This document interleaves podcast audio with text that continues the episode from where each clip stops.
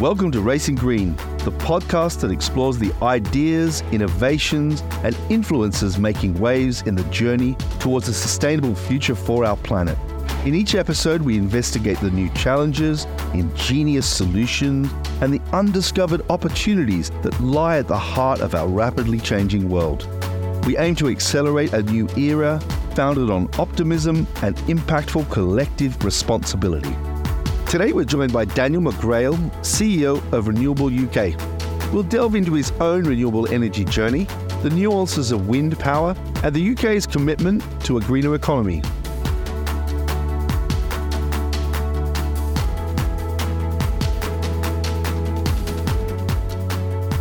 Welcome, Dan. Yeah, welcome to Racing Green. Thank you very much for having me on the show. Great. Uh, well, I, I wonder if we could start by just uh, getting some background on yourself and how you, you you came to work in the renewable sector. Okay, so um, I've I've worked in energy now for well since basically since I finished university. I joined a big German engineering company. A lot of people might know called Siemens um, uh, on their graduate program when I was uh, uh, I'll be uh, just over twenty years ago now, um, and um, and I was I was really lucky because it's a you know it's a company where you can you, you can move around a lot and experience a lot of different things. So um, around about the time I joined, Siemens bought a wind power um, wind turbine manufacturing company um, based in Denmark. They're quite a small company at the time, but you know they brought their kind of corporate might and grew it quite a lot. So um, a few years after I, I joined um, the company, I got involved in um, uh, trying to help the um, the, the, the Danish headquarters find somewhere in the UK to build a factory um, because they wanted to build sort of offshore wind was really starting to grow in in Britain. Uh, Britain was by far the, the, the biggest market in terms of sort of ambition. Um, so the UK was a really logical place to build um, a factory, and uh, but the Danish headquarters needed some help, and then I, I got involved in a trying to find a location for it, and, and b trying to find some funding uh, from government um, to assist with some of the investments that needed to be made. Uh, and I spent four years doing that. I ended up going to Denmark for a couple of years to work in the headquarters there, and um, and now we we built a factory which is now in Hull. Um, about a, a, thousand people uh, work in that lo- location, making uh, making blades um, for huge offshore turbines. We ma- they'll be making the sort of the biggest blades in the world uh, fairly soon uh, in that factory. So it's quite it was quite an achievement fairly early on in my career.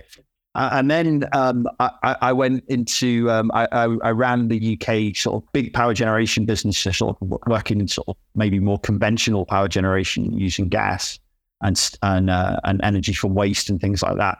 And did that for a few years, and then I went to Spain with the company, uh, 2018. Uh, I ran a, a global product line um, which was into sort of more small scale uh, uh, energy.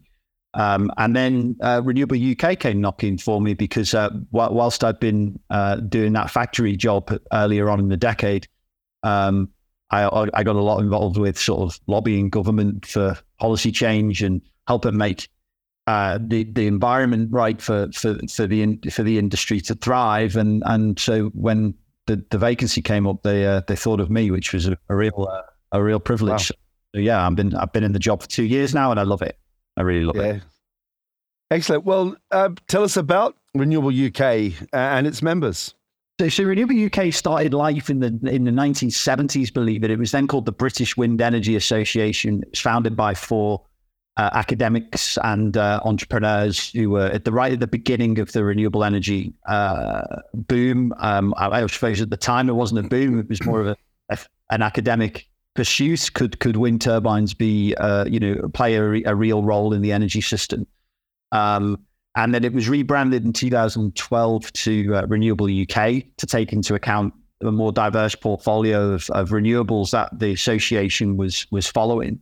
But it, but at our core, we're we're a, we're a member led association. We've got our 500 um, members of all sorts of different types of companies who are predominantly involved in either developing uh, and operating uh, wind farms mainly, but also tidal energy, uh, um, marine uh, energy, um, and then storage and, and uh, hydrogen um, production and these types of things. um, and all the supply chains, all the companies who are involved in sort of making those things happen um, uh, from a, either from a technology perspective or from an engineering perspective, uh, so on and so forth. So we bring all of that membership together, and we work on on really, you know, a couple of things. So sort of trying to break down the barriers to to, to make sure that renewable energy can be built um, at scale. Um, which so trying to shape the, the, the, the legal landscape uh, in which, uh, or the regulatory landscape in which the industry operates. Um, trying to drive things like skills development across the country, so we've got access to the people we need to build the industry.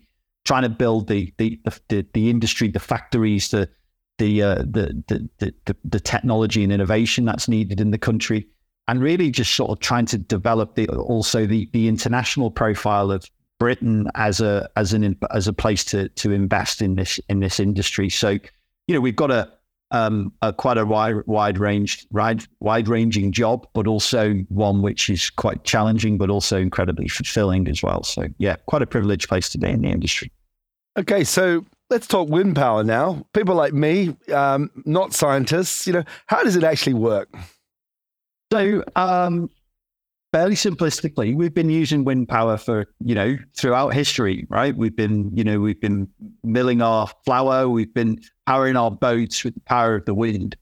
Um, but a wind turbine um, really accesses the wind using its blades. So the blades are, are you know, the typically wind turbines you see are, have got three big blades.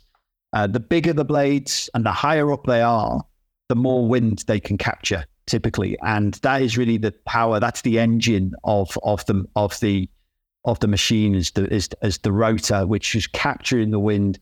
And tip a wind turbine, modern wind turbines, they what we call pitch and yaw. So basically, what that does is is when the wind direction changes, the turbine changes oh, okay. direction to face the wind, and the blades to capture the, ma- the maximum amount of wind that they can as well. So they kind of uh, fully maximize the, the, the power that is the energy that is available in the wind, and it turns it into electrical energy in the in the middle part of the turbine, which is called a nacelle, um, which is basically the the the the powertrain. So in that, t- most turbines will have a gearbox, so it turns that slow rotation of the of the blade into a faster speed, and then it uses what, what is essentially quite a conventional generator to turn it into electricity, and um, and then that will travel down a wire in the tower of the turbine and connect into a substation uh, and join the national grid.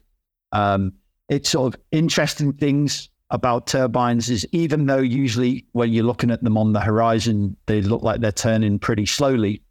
Um, the tip of a offshore wind turbine, the biggest ones, will be typically traveling around about 180 to 200 miles an hour. So even though it doesn't look like it's moving quick, it is. Wow.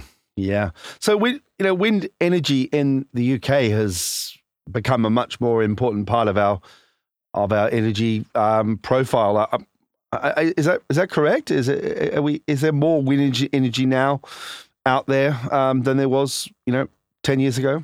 Absolutely. I mean, for the for, for those who, who don't follow the energy industry in detail, I mean, it's one of those sort of quiet revolutions that happened over the last decade or so is that wind power has gone from being a really small part of the energy system, maybe powering, you know, uh, maybe at the turn of 2010, it was maybe responsible for powering about a million, million and a half homes at that time.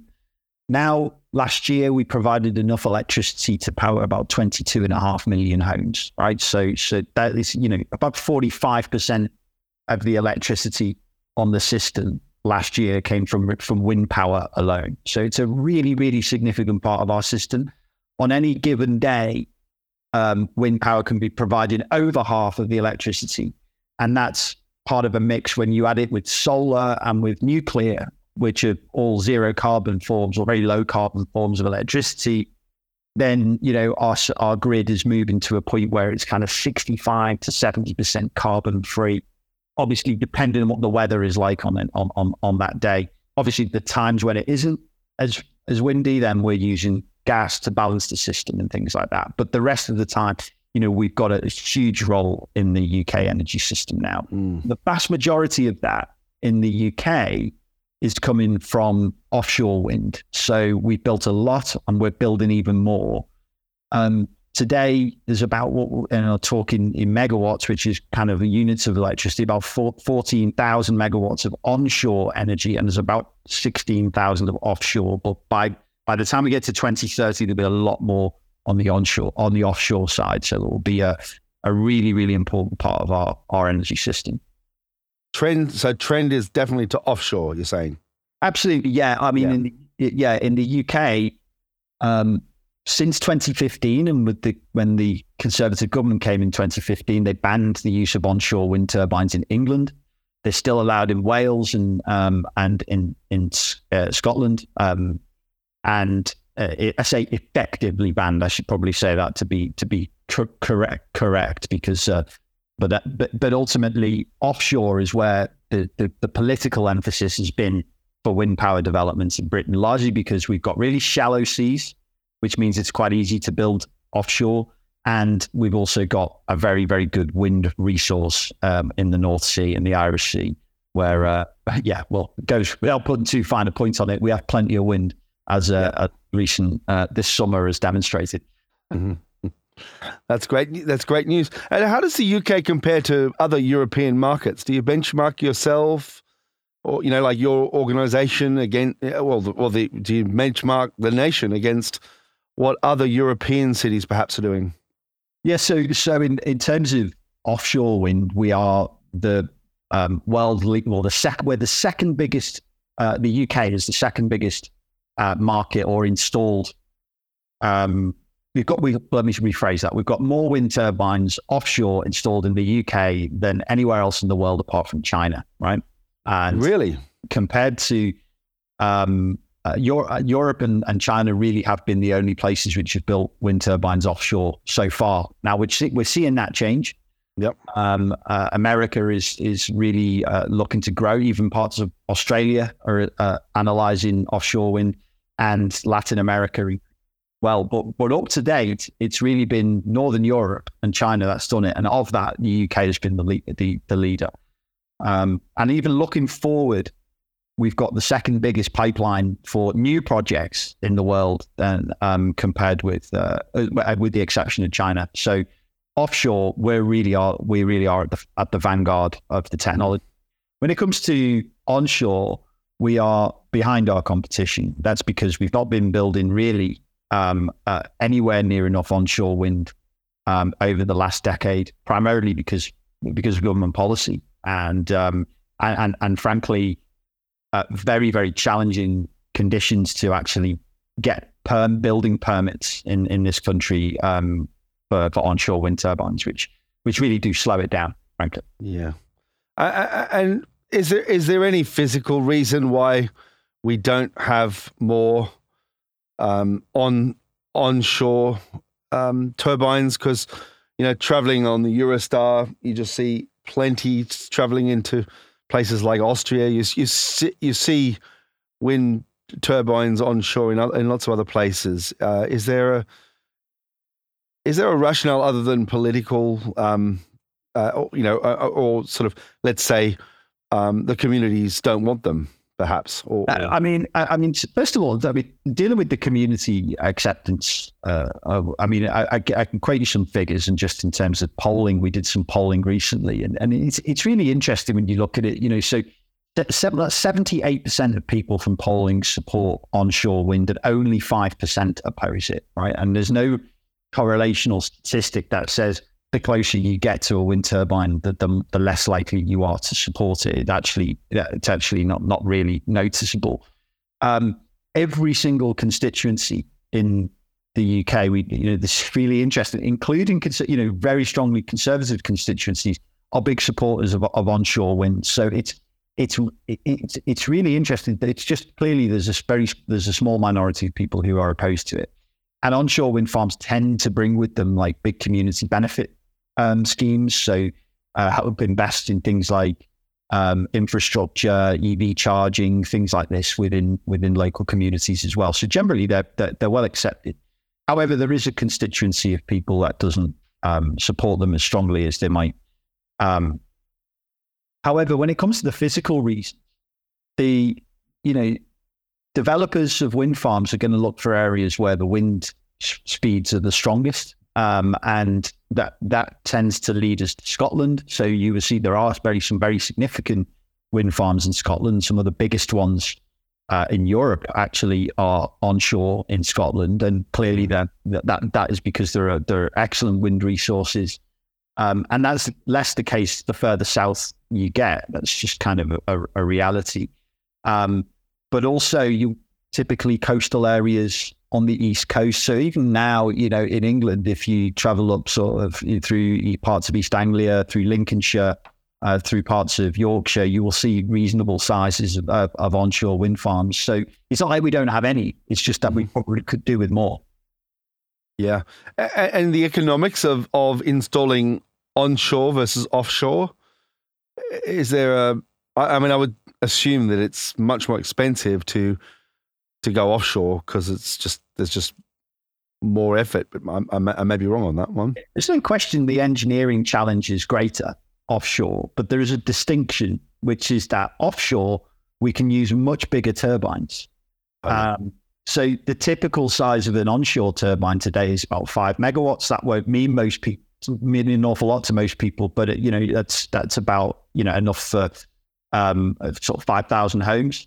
Um, and the offshore, we can go to 15 to 20 megawatts, which is kind of where the market is at today. So, you know, and that basically means building much taller turbines with much bigger rotors.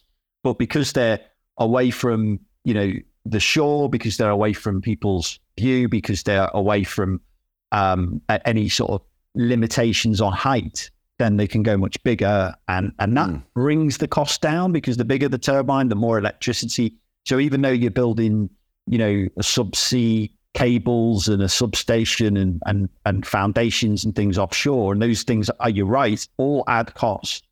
Um, that can all be distributed over more electricity. So what we saw recently, last year's auction, is actually um, the prices of offshore energy or offshore um, wind electricity is cheaper than it is onshore, which is quite remarkable when you think mm. about that engineering challenge and just shows you how much the technology does the talking here and and uh, and and you know benefits consumers.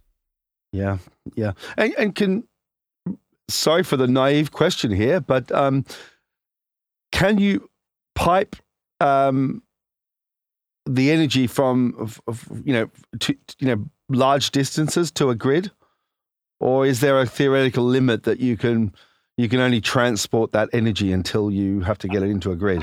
I can give you a really technical answer to that. But basically, the way it works is every wind turbine offshore um, will run a cable to a collect what they call a collector substation. So you'll build a substation offshore on a platform, and then that will gather that electricity up and send it to shore. Now that can be done in what we call AC and, and alternating current. That that is that that has a theoretical limit because you start to lose a lot of the electricity the further the distance. So about 80 kilometers, 90, 100 kilometers offshore, you have to then go to high voltage, which then means, means building a much bigger substation, essentially with different technology. And you transform all that electricity up to a really high voltage, like 400 kilovolts, and then send it to shore. And then you don't lose it, but it's a bit, but it's a lot more expensive to build that substation. So, but it's, um, yeah.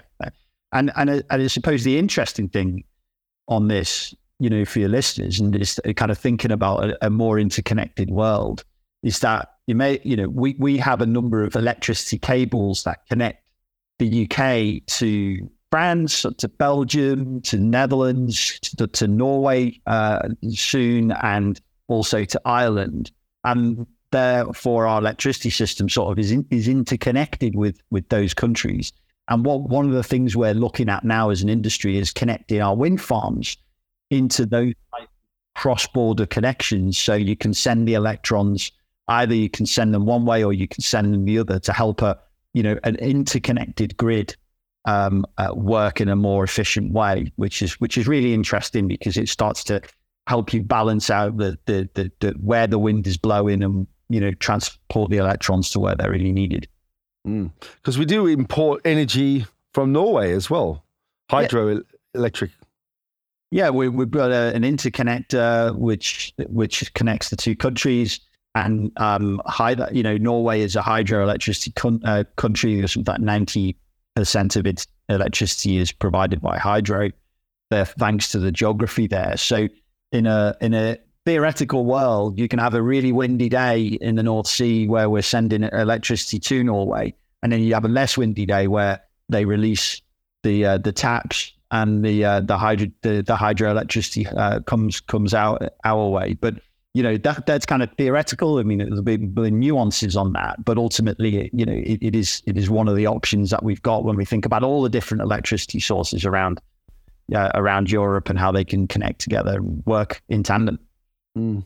So, just looking at the UK, you, you mentioned Scotland. That's absolutely um, is is effectively most of the UK um, uh, you know, available, uh, sort of UK shoreline, um, uh, you know, uh, ready or, or, or, right for, for, for wind energy? Well, I mean, so if, if you're looking at offshore wind, yeah, I mean, the where, where we've built the most to date has been in the, the, southern North Sea, so off the east coast, around the Lincolnshire coast, East Anglia, um, the northeast, um, and there's relatively little off the south coast. There's one quite big wind farm called Rampion, which you can see from Brighton. Mm-hmm. Um, and then off the west coast, which is sort of my area, um, we some of the earlier wind farms were built in the Irish Sea because the water uh, was much shallower here, so it was kind of easier to sort of um, to do those initial uh, wind farms. So uh, some of the early ones you can see out of Liverpool Bay, and then some and then some off the North Welsh coast and some off the the Fylde coast into sort of uh, Cumbria. Um, so that kind of northern part of the of the of the island, both sides, we've seen a reasonable amount of growth. Mm. Where we will see growth in offshore wind in the future um, is um, off the northern coast of Scotland, um, uh, sort of particularly sort of the North Sea side. Um, there will be some on the on the on the west coast as well. And then in what we call the Celtic Sea, which is a term that's not used an, an awful lot, but it's kind of the, the southern part of the, the, the, Irish Sea. So if you think of the Bristol Channel and between the Bristol Channel and Ireland, there's a big, a lot of potential there. And in particular, the, the, the sort of the big emerging trend in those areas is that you're getting into deeper water. And um, that's a big area today of sort of our engineering efforts and our um, our, our, I'd say our, our, innovation is how we make wind turbines float so they can be uh, in in water depths which are, are beyond the reach of a, of a, conventional offshore turbine. Wow! Is there any theoretical limit to how many, you know, how much power we could get out of the UK? Uh, do you feel that, um, you know, in an you know, as they say, ceteris paribus in economics, or uh, in an ideal world, um, could could wind power the entire UK and give more to export as well? Yeah, I, I mean, we it's it's one of those things we we we export energy today, right? As a country, we export oil and gas. I mean, mm. and oil and gas is just stored energy, right? And mm-hmm. um, we can export energy that is captured by the wind, uh, and this is um, something that we as a country will look at a lot over the coming decades because we are clearly a world leader in this particular area of, of uh, technology. So, what it means to to to really so, so, let's just start with to answer your question to start with our domestic needs. Let's not forget, and I always think it's important to to remember this. We're not just looking to replace the electricity that we generate from fossil fuels today with new sources. We also need to electrify our transport system. Um, we need to electrify our heating, and our and our demands for energy for heat and transport are much greater than our demands for energy for electricity are today. So we need to build an electricity system which is three to four times the size of the one that we currently have today in order to be at net zero in 2050. So that means probably in terms of offshore wind, you know, 100 to 150 gigawatts, which is a huge number, right? So that's way more than our domestic needs on any given day, um, but but ultimately enough to meet our peak demand. But what happens then when we don't need that energy? Well, we can turn it into something else. And there's a lot of work going on in the UK now around and, and around the world uh, examining how we use hydrogen um, as a as a as a means to store energy. So rather than just put those electrons onto the the grid, you use it to produce something else that you can use at a different time, and that is the the the the, the whole uh, idea behind using green hydrogen, uh, which is basically a hydrogen produced from ele- uh, renewable electricity, and then we can use that hydrogen either in the UK or we can export it um, to use it in different things like fertilizers or in um, in uh, hard to decarbonize sectors like steel and glass and cement manufacturing, and then potentially also to use to generate electricity, which is probably not the most efficient way of using it, but but but we can use it to store energy. So you've got these these different means. So if you want a vision of the future, the vision would be that we have a very renewable dependent system with lots and lots of wind lots and lots of solar, which is pro- providing the vast majority of the electricity that our people need and our businesses need. But then when we've got too much of that electricity, we're turning it into another commodity which we can trade. Mm-hmm. Now, batteries are a very interesting, um, very large storage. Um, how, how I know the city of Adelaide um, has a massive uh, battery that can power the city for a day. Um, you know, after a bet with Elon Musk that he could do it, um, uh, is battery? Uh, uh, you know, are battery storage solutions a, a, a kind of um, a feasible sort of long term solution um, for for our energy needs in this country in terms of um, not necessarily, you know, if even if we have excess beyond what we could export, but actually keeping some of that wind power in a battery for when we need it later. Is, is that um, a possibility? Uh, absolutely. In fact, the UK is also one of the biggest markets in the world for battery storage and, gr- and growing um, uh, uh, significantly. There's a lot of developments uh, happening. Um, the UK is quite an attractive market for battery uh, storage. Um, but I think the way I, I, try to think about it, one of the questions that gets asked of me a lot in the, my role in promoting renewables is, and, it, and it's quite a boring question because it gets asked by people who kind of think it's they're catching us out, but it's what happens when the wind doesn't blow and then the sun doesn't shine. And um, I kind of like to point out two things at the beginning of my answer to that question. Number one is, well, what do we do now when the wind doesn't blow and the sun doesn't shine? That's that's also an option, right? Mm-hmm. um, but also, you know, do you really think that all of these brilliant people and minds that have invented renewable energy and developed it and scaled it all over the world have only just realized that the wind doesn't blow all the time and the sun doesn't shine all the time? And of course, we know that, right? But if you look at a typical year, so, you know, we have hundreds of years of, of weather data um, in, in, or certainly decades worth of weather data. So we can cast a, a view of what a fairly typical year is. And in a typical year, the wind doesn't blow and the sun doesn't shine about seven weeks a year. So we we know that that that type of demand needs to be met by what we typically call long duration storage. I'll come back to that. Yep. Within a within a given week or a given month, in those other, where are we, seven weeks, so the other 48, sorry, the other 45 weeks a year, um, there may be days where there isn't enough wind and there isn't enough sun. And there may be days where there's too much.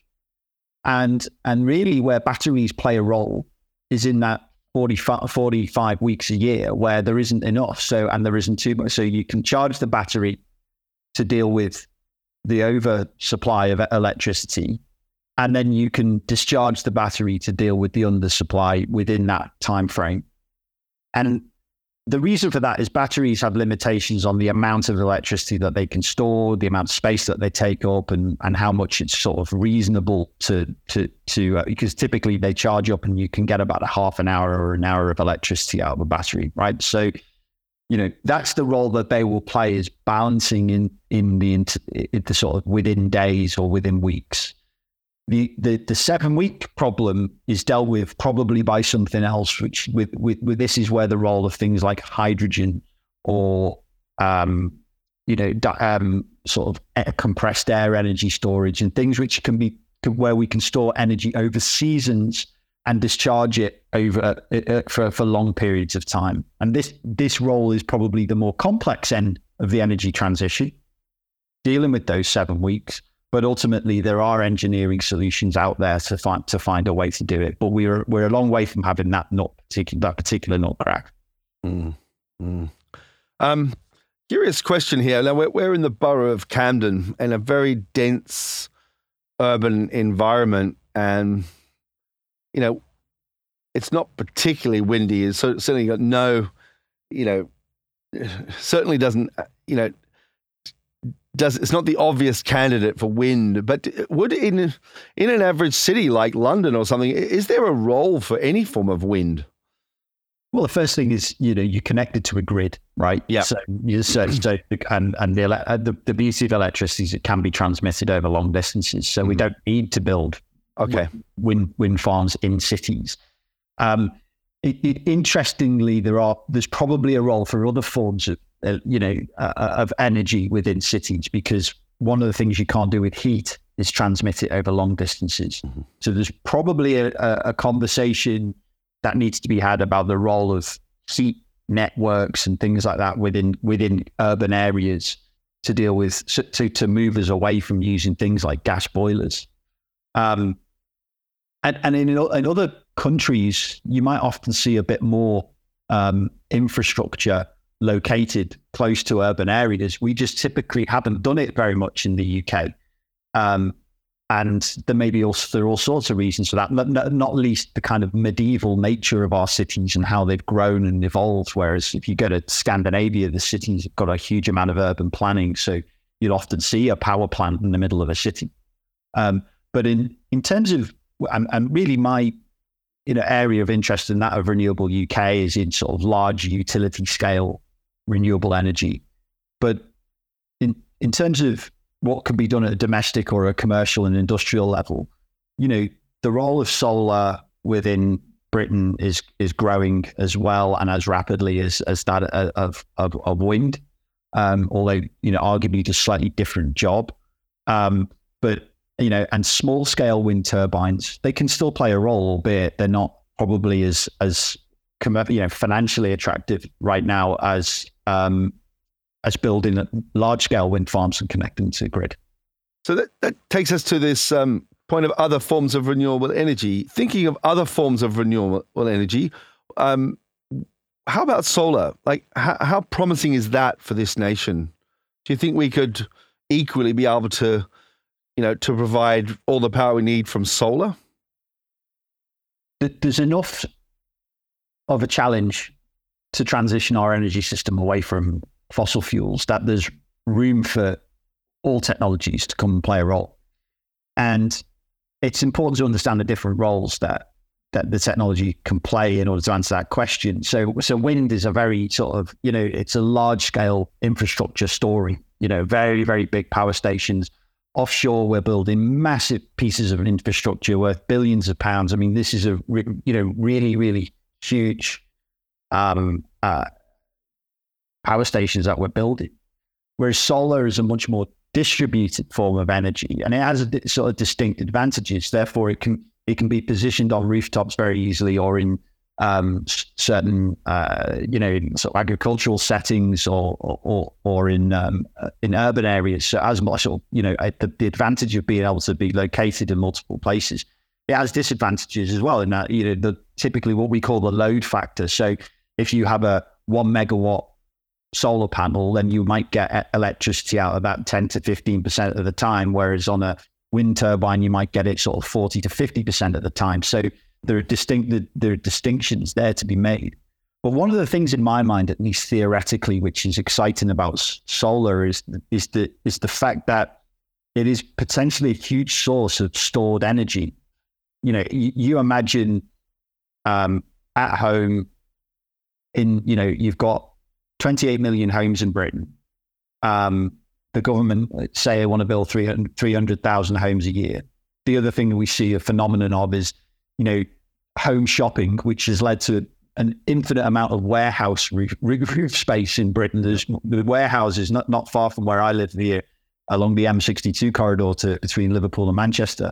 There are huge warehouses built being being built by all sorts of companies. These are just potential power stations in the wait in, in, in the waiting. And that if you've got them connected to batteries, you know, typically most people in those 28 million homes, they're not at home during the day, right? They're out, mm-hmm. they're out working.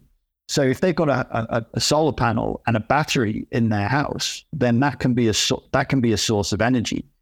That can also play tunes on if you've got it connected to, uh, um, you know, you make your home connected to your electric vehicle, and then not only is it turning your house into a power station, but also a power station that can be dispatched and, um, you know, traded according to maybe AI or you know various different um, services that you might procure. So for me, the home and the interplay with solar and batteries and digital intelligence layers could be a huge transformational effect on on actually how we how we use energy in this country. Mm, amazing. What about other forms? Uh, you mentioned hydrogen earlier. Um, is that going to be a major part of our of our um, renewable world going forward? I mean, it, it, it's still really early days, and there's a lot of talk about hydrogen. Um, and I, I, think it's, you know, there's certainly an attractiveness to the idea that you can make if you if it's either hard to access the electricity grid or the electricity grid is at capacity, that it, it that that turning your green electron into a green molecule could be a very um, attractive way of of solving that problem of production and demand and demand and supply meeting each other, right? For demand for electricity and demand the supply of it, right? So if we can do that by converting into different fuels, then that's definitely something that's very interesting. But it's also it, it's also really early, right? And I yep. think you know what we haven't seen yet is is large scale deployment. We haven't seen how the costs can come down. We haven't started to really look at the engineering solutions, the procurement solutions, to how you get you know the, the, the technology like that down the cost curve. But it's still really interesting because we need hydrogen. We use a lot of it in the world for all sorts of different things, and we need it. We need to find a way to decarbonize our steel industry, for example, or our, our glass in industry. And these these are the types of solutions that we're going to need to find.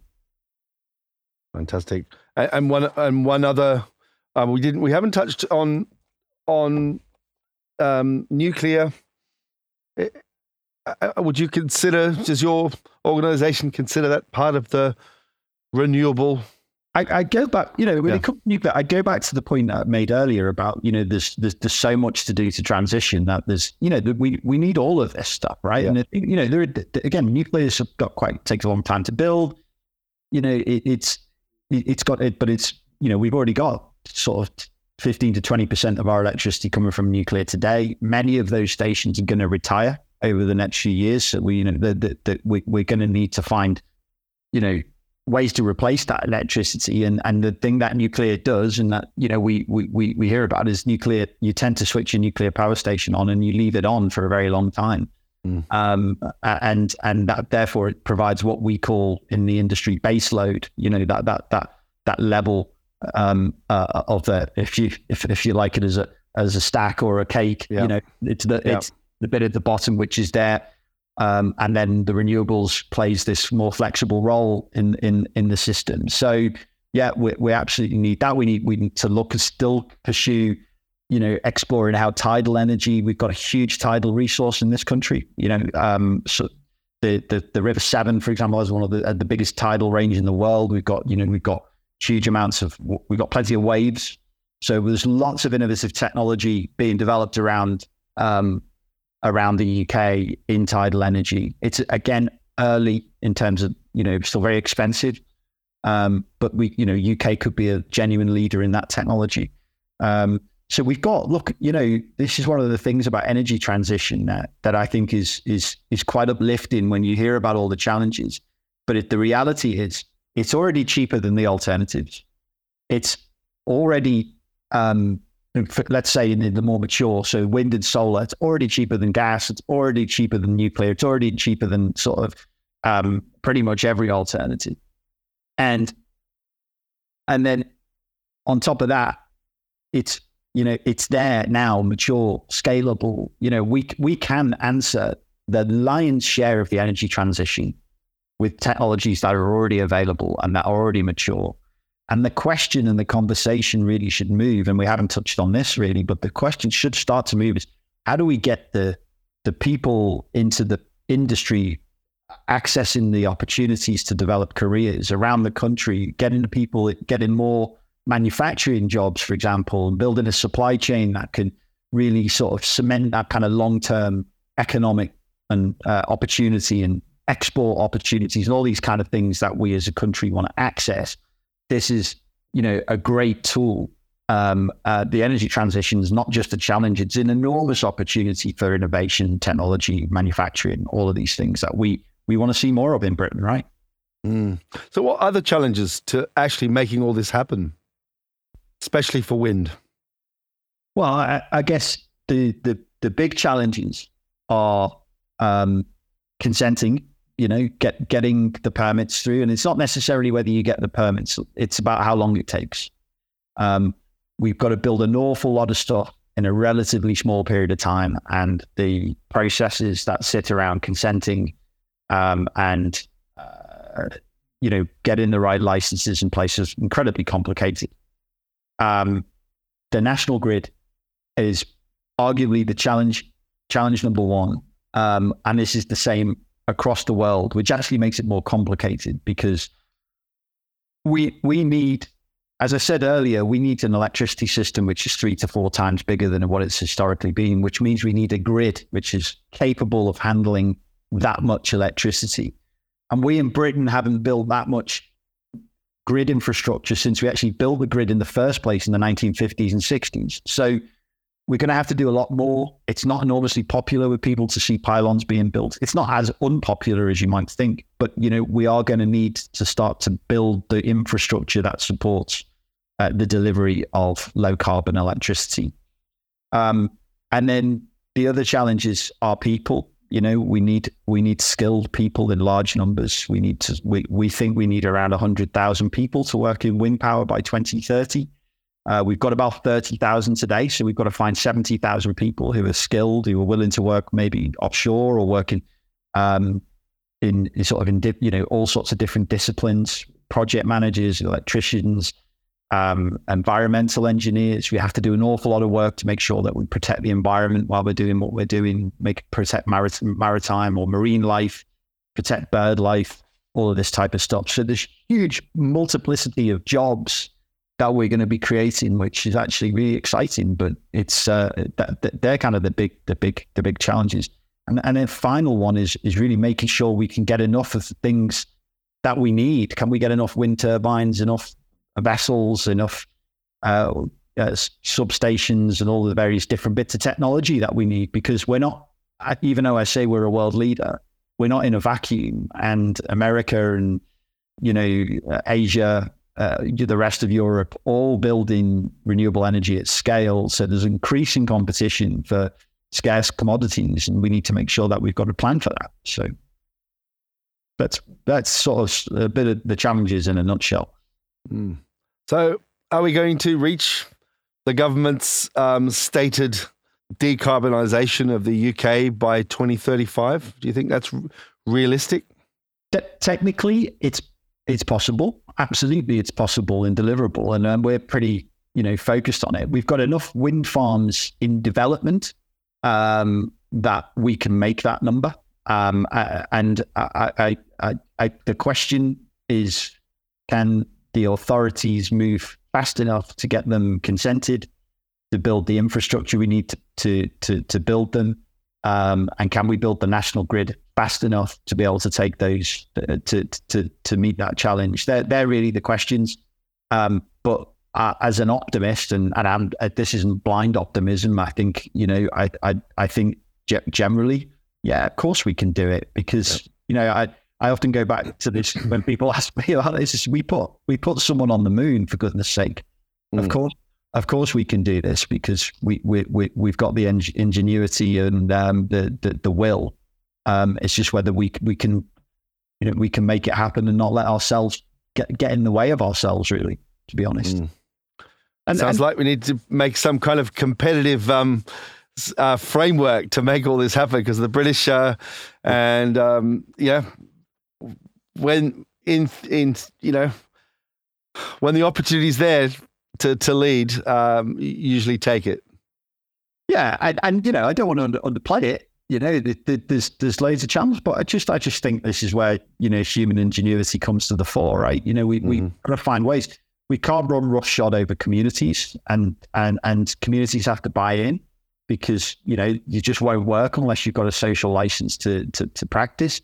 And at the same time, you know, we, we we've also we've also got to make sure we don't just um, uh, you know, but just you know, sort of damage the environment. We want to make sure our projects actually improve, and we talk a lot about net gain and making sure that putting a wind turbine in the sea actually results in an increased bird population, an increased maritime uh, sorry, marine, uh, ha- improve marine habitats. These are the types that we we have to work on to make sure it happens. But you know, from a the the industry is actually you know it's it's not doing this stuff because it it, it you know it has to. It's doing this stuff because it wants to. We want to leave a genuine legacy and actually you know improve. Um, you know, uh, make an impact in communities, which is positive. We want to make an impact on the environment, which is positive and and if we do all that, then you know, then that social license will will be there, and we will be able to make the 2035 decarbonisation. That that's that is a challenge in front of us. Well, I love your I love your optimism, and also love you know your belief that there is a lot more opportunity than um, than there are challenges in this transition to um, net zero. Thanks very much, Dan, for joining us here today